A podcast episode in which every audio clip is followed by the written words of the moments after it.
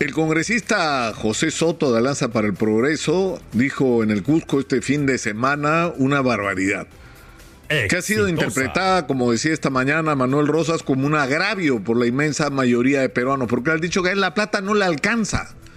Pobrecito, lo que le pagan como congresista, como congresista no alcanza.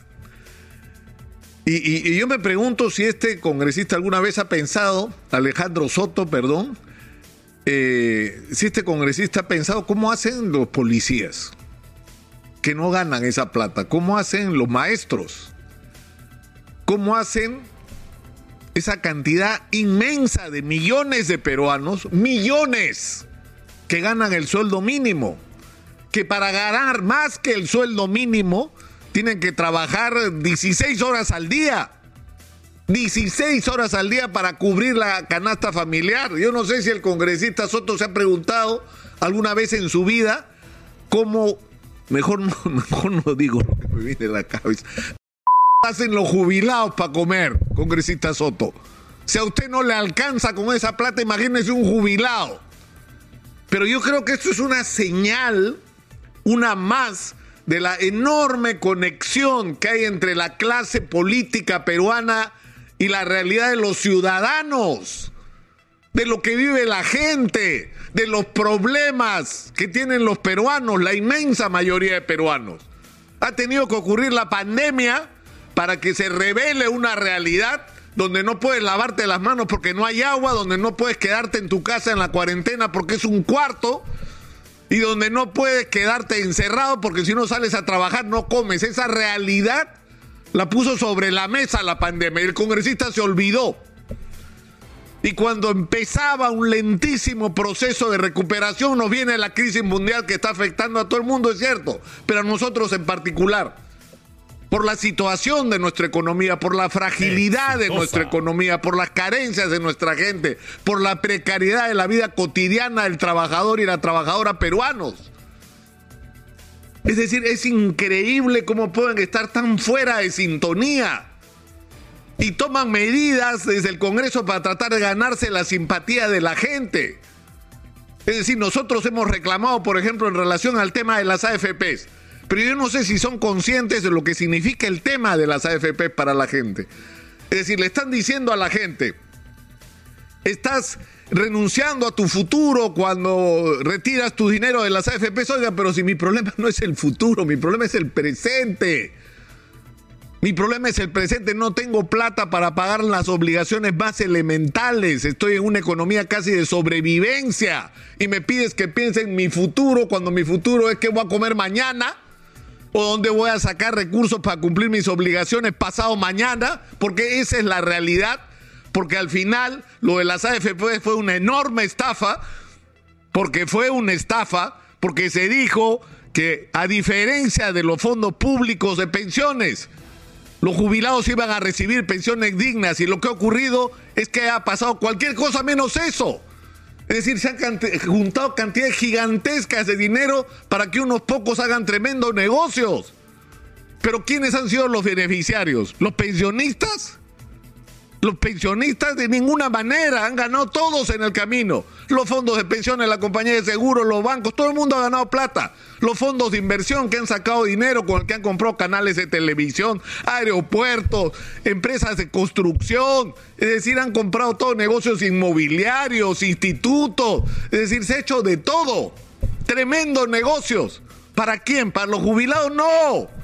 ¿O para los futuros jubilados? No es, verdad, tiene una ventaja. Una, que, que, tu plata está ahí y no se pasa por el caño como se pasa en el caso de la ONP y ya no la puedes recuperar. Por lo menos eso tiene de virtud.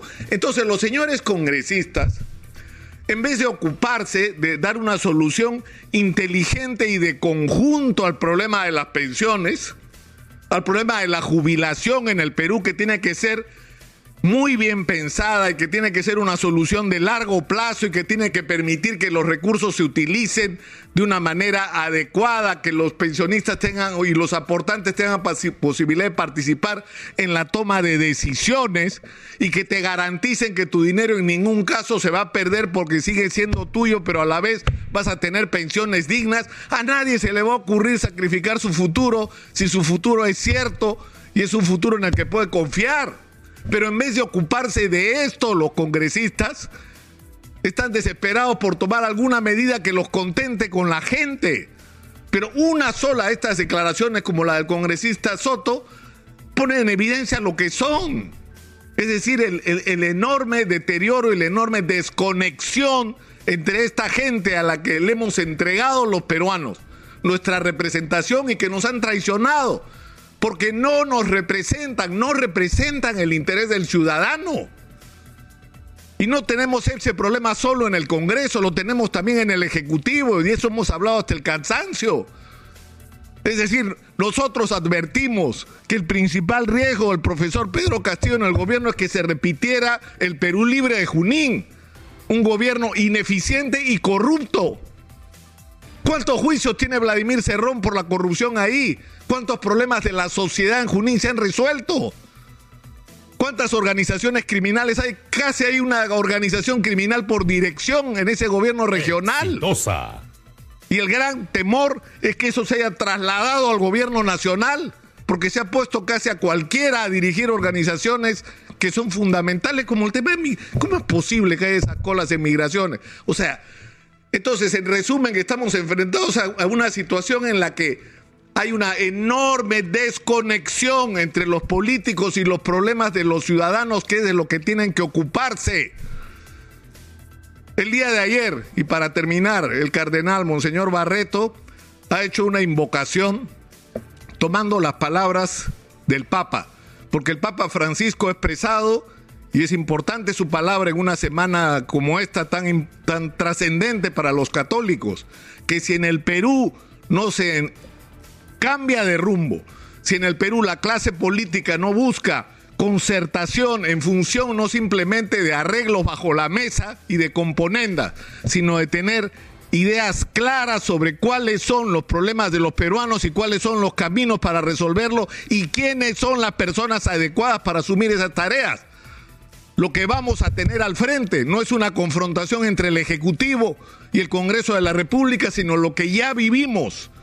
Y parcialmente la semana pasada, una confrontación entre la sociedad peruana y todos, todos los políticos, porque uno basta abrir el teléfono para que la gente diga lo que está sintiendo.